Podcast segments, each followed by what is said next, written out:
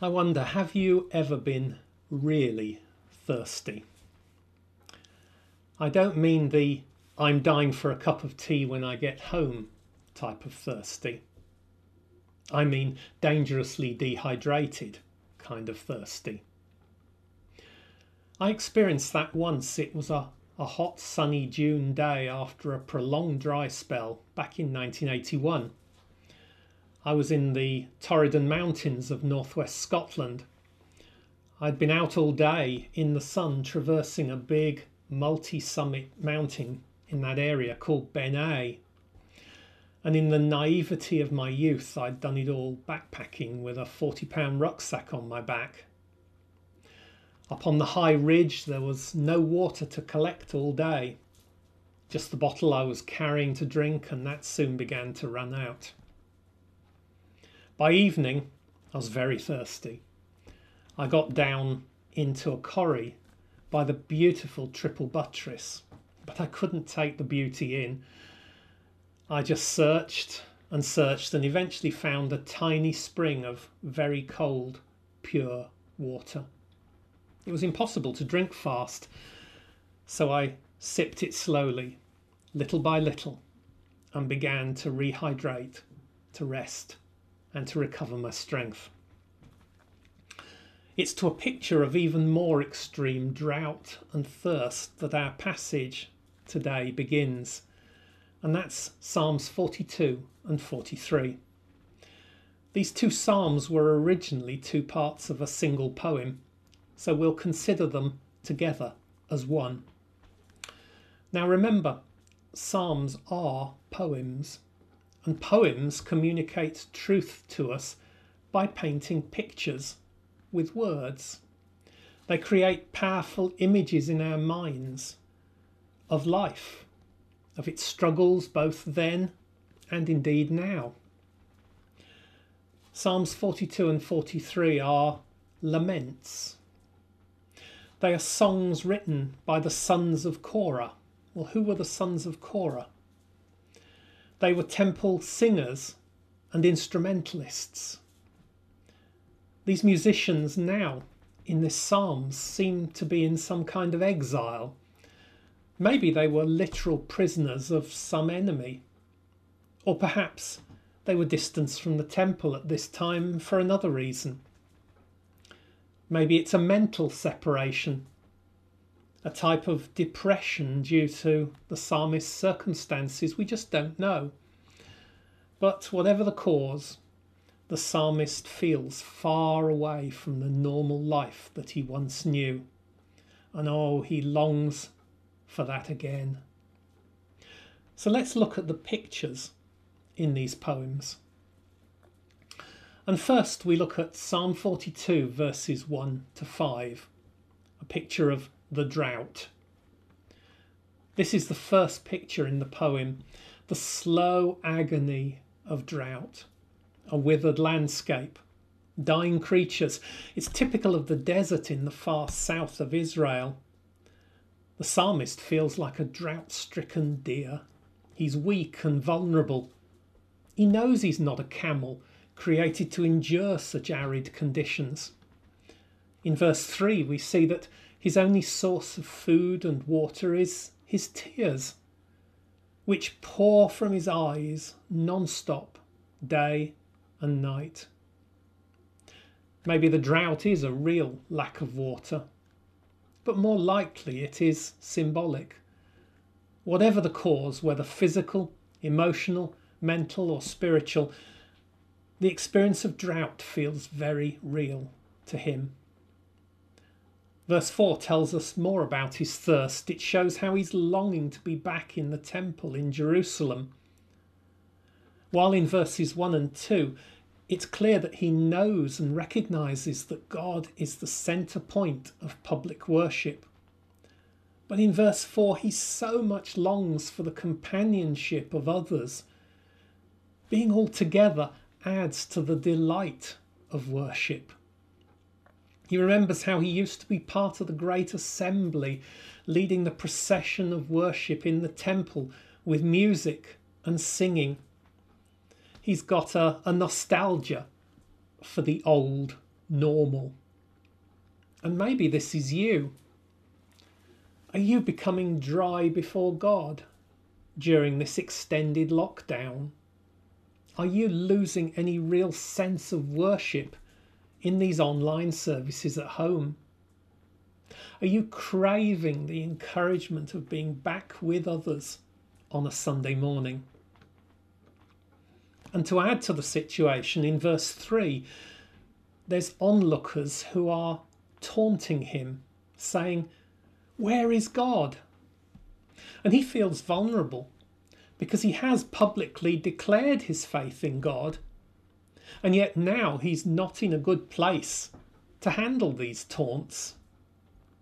God's ways have become such a puzzle to him, and that leaves him open to the ridicule of these outsiders. He feels vulnerable because his thirst is for God and for his worship. Now, these scoffers are probably not the main cause of his distress, but they're certainly exacerbating it.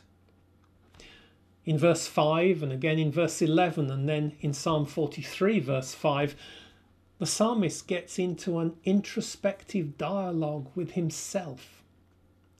Why are you downcast, O my soul? Why so disturbed within me? He feels a tension within. He knows as a child of the Lord, he's called to live in eternity, to keep his eyes firmly fixed on God. But he also knows that he's a frail human being, living in space and time, facing pressures that affect him deeply. As the hymn writer calls it, fightings within and fears without. So we have the drought. And then in Psalm 42, verses 6 to 11, we have the deluge, the second picture in the poem. The psalmist is downcast here because once again he's in an alien environment. He's not at home in the city of Jerusalem that he's so familiar with. This time he's up in the wild mountains of the north of Israel, near to the source of the River Jordan.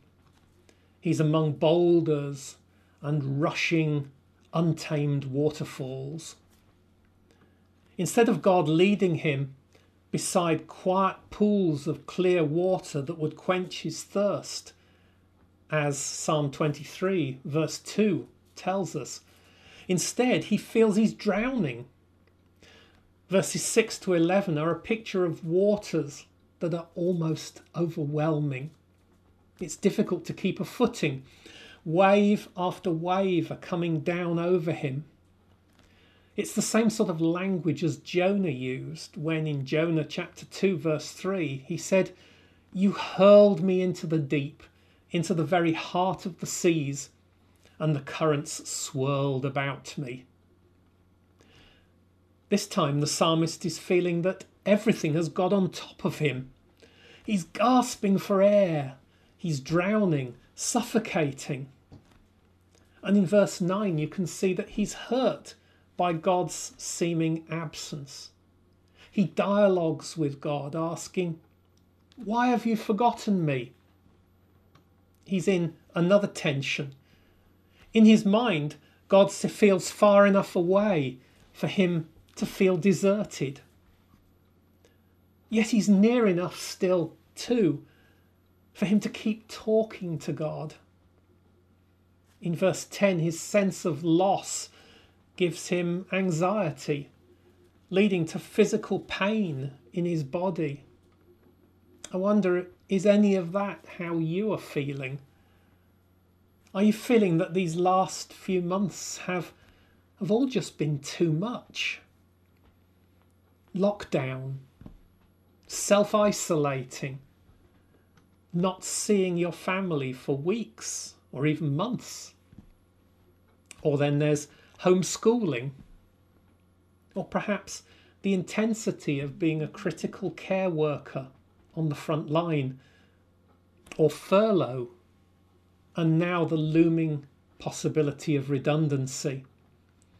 Stability and normality still seem to be nowhere remotely within reach to you. Yet, just as in the first picture, the deep set faith of the psalmist keeps asserting itself through the deluge. It's like again and again he's bobbing up to the surface. He's grabbing another lungful of divine air before sinking back under again for a while. No wonder in verse 9 he cries out to God, my rock. At last, there is something firm for him to try to cling on to before he's almost swept off his feet yet again. In verse 6, he affirms from the deep waters, I will remember you. In verse 7, we see that as a person of faith, he does not view his troubles as just random acts. He ascribes these to God, saying, These are your waterfalls, your waves, your breakers. Even though they're sweeping over him and threatening to overwhelm, he sees God as the sovereign who owns and controls everything. Yes, even his troubles. In verse 8, while the problems are still there, yet in the background his strong convictions are surfacing, holding him up like a life jacket in the foaming water.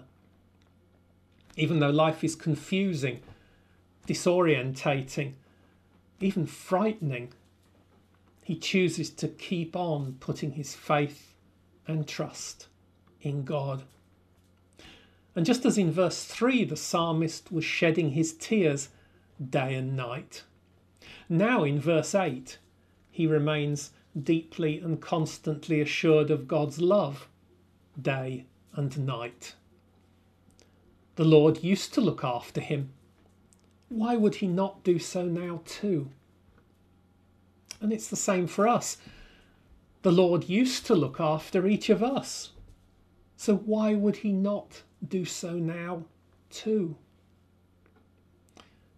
And then we come to Psalm 43, verses 1 to 5. The deliverance. Throughout the two Psalms, voices from within keep asking rhetorical questions. Twice they ask, Why must I go about mourning? Three times they ask, Why are you downcast, O my soul? Why so disturbed within me? And once they ask, Why have you rejected me? He asks these why questions nine times in 16 verses to himself and to God. And in each cycle of questioning, he increasingly ministers to himself. Each time he becomes just a little bit more willing to let go, to express his challenges openly, rather than bottling them up in despair. In Psalm 42, the storms of suffering and distress are showing little signs of abating. Even in Psalm 43, the dark moods of self questioning are still continuing.